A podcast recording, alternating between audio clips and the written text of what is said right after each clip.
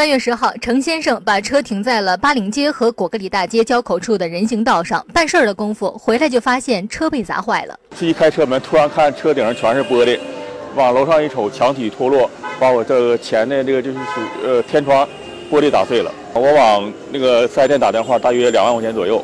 由于工作原因，程先生每天都要使用这台车，但是现在车被砸了，给他的生活带来了很大的不便。嗯，影响非常大，因为我是公公司的车，天天非常影响，我这非常着急。车上全是玻璃啊，我给他收拾了一下子，找个透明胶布就给粘上了，要不漏风啊。我找了地方修也修不了。咱进口的车件还没有，必须得上海或广州发货。得七天左右才能到。据程先生介绍，4S 店的维修报价是近两万元，但是为了不耽误正常的工作，程先生自己先垫付了这笔费用。随后，程先生把情况反映到了相关部门，找物业，物业不管，推到呃南岗建委，南岗建委又推到仁和办事处。随后，记者来到了位于南岗区房产经营物业管理有限公司第三分公司了解情况。负责的是原有的设施的维修与养护。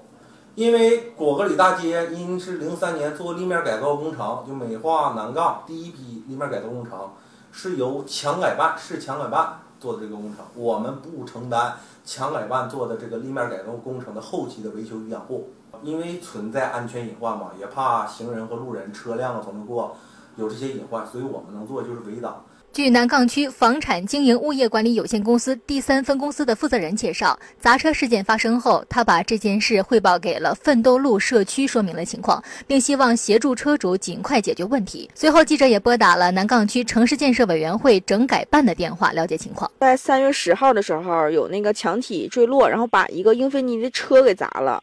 啊，这个车主来来来过我们这块儿，咱们这边是怎么解决的这个事儿？当时是那个我们科长给他答复的，他不在，他出去开会去了。那墙体砸车事件到底该由哪个部门来解决呢？我们也咨询了孟凡旭律师事务所。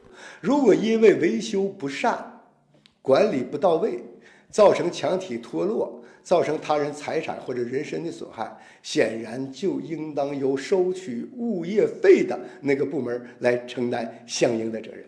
零距离记者报道。